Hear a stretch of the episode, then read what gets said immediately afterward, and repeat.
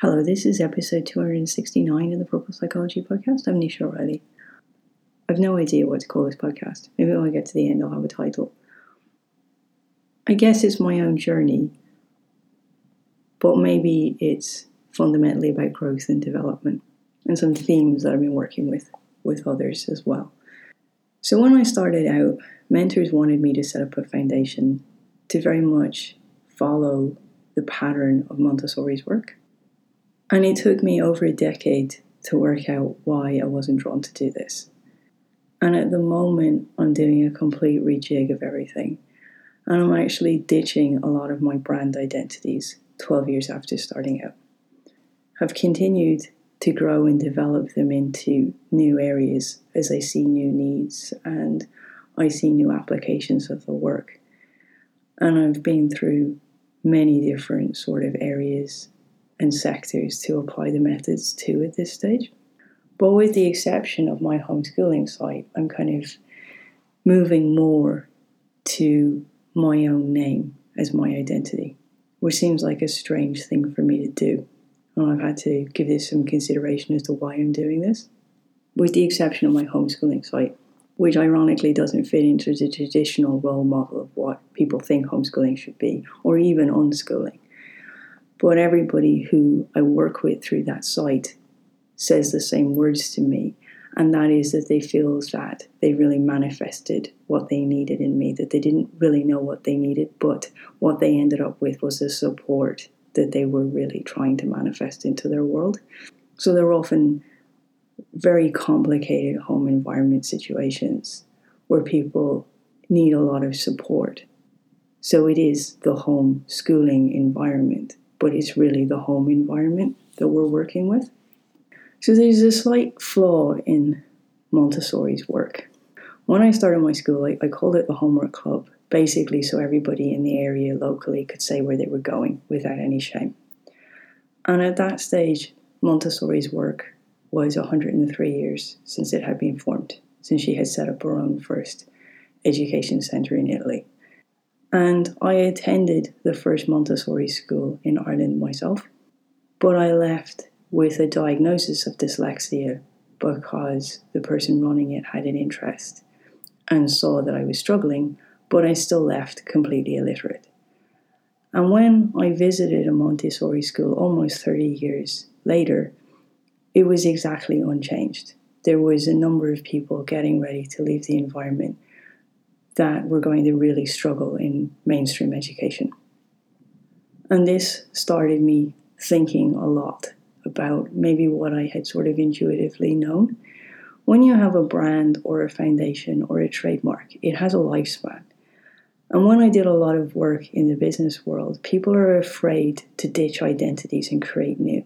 And ultimately, you need a thread running through everything you do. You need a value, you need a vision, but then you offer people services at the time that they're seeking, and you have room to grow. So, at the time when I offered services in the Homework Club, people didn't realize that they needed to support learning conditions in a completely different way and to have a flexibility in that and not have special pigeonholes for people that everybody could achieve in an environment. So I opened it up a very, under a very generic name in order to have anybody come to the door, for it to be education that was accessible to everybody in the area. And it was a hugely mix of demographics in the area as well. And basically, the only thing that everyone in the building had in common was they didn't feel education was for them, for a whole multitude of reasons. And that moves on to confidence because everybody felt that I helped them to create confidence in their children. And obviously, homeschooling became an area that I worked in originally to buy people time for all sorts of scenarios and reasons, but a lot due to anxiety and depression and for reasons for needing time out of an education environment to rebuild themselves. And over the last year and a half, it's become a completely different mainstream conversation for people. And now, even as we return to education in America this fall, many people are choosing to pick homeschooling because they're still uncertain about the virus and the implications on younger people. So that's what that's an example of offering people services. There's an aspect when you want to make things very defined and definitive, like the Montessori method. There's an aspect of having rules and structure and control in an essence to keep things very set. The Montessori trademark is now out of date, and this is what tends to happen with any trademark it's very hard to keep it going for prolonged periods of time. And so now anybody who sets up a preschool can pretty much say that they have a Montessori school. And very few are actually set to the original methods. And very few go beyond the age of 12 as well. And interestingly, the methods would have really struggled on an online learning platform during these times as well. It would have been it's a very tangible method and a very tangible system. And it's a very child centered system that's driven by child choice and child pace and, and development. And so it would have taken a great deal of understanding and holding and explanation to parents to properly construct that within the homeschooling realm in what has happened with the pandemic. So that's a really good case of showing people how you don't have a flexibility to grow and to develop within what's needed during the times. The part that I began to see was that no one was able to evolve and add to it as educators, that it was incredibly set. Despite the fact that Montessori started her life as a medical doctor, she was the first woman to qualify as a doctor in Italy and had to go through a lot to achieve that. And she started off working with a lot of people with special needs. When she set up a school and moved to education, she still very much worked in this kind of term of what she called normalization, which is that though she accepted the children develop at a different pace, and there was this point that she wanted everyone to get to where they were capable of independent learning. She did expect everybody to get to the same place in the same way.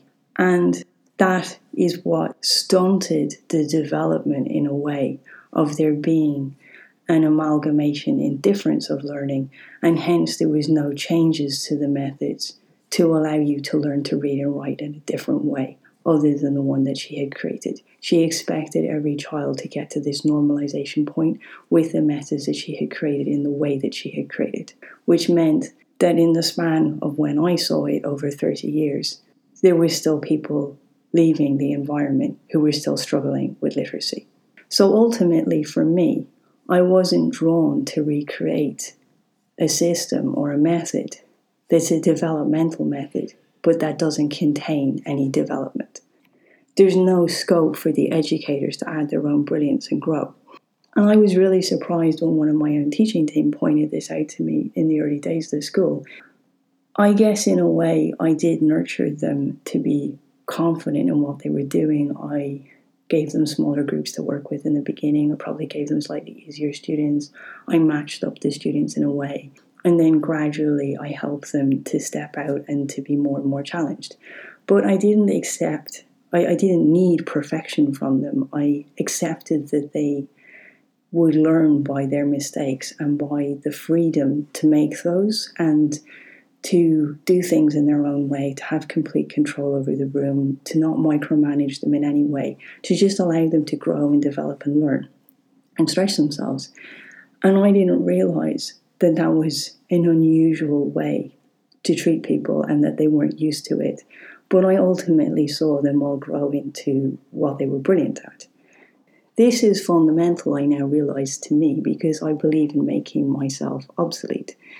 And so, in some ways, I've had a question all week in why I want to ditch my brand identities now. It's becoming the situation after over a decade of work the people are searching for my name and knowing what I do and finding me through that rather than finding me through services that I've created. But what I understand more than ever is that I'm just a link to others developing their own paths. I'm not leaving methods behind. I'm helping to create secure people in their own fields and talents and creations and ways of being. And most methods and systems and theories limit people. I've never wanted to leave work behind that would create a way to box people even more than we already do. And so, in a way, I'm moving even further at the moment away from leaving any methods or development structures behind. I'm moving to the person that helps other people to develop those if they want to in their own fields, whatever those fields are. To be able to create their own themes and their own sort of tribe of people almost that they're working with in whatever their field are, in the same way as I did that with my own teaching team. To have the confidence to be able to hold people in that flexible way allows others to grow and to, to grow into their best kind of of their abilities and what they're really good at. So it is. It's I, I still not really sure what they call this podcast, but there I think we need to understand that there are a lot of limitations when we are so set on leaving behind structures rather than principles.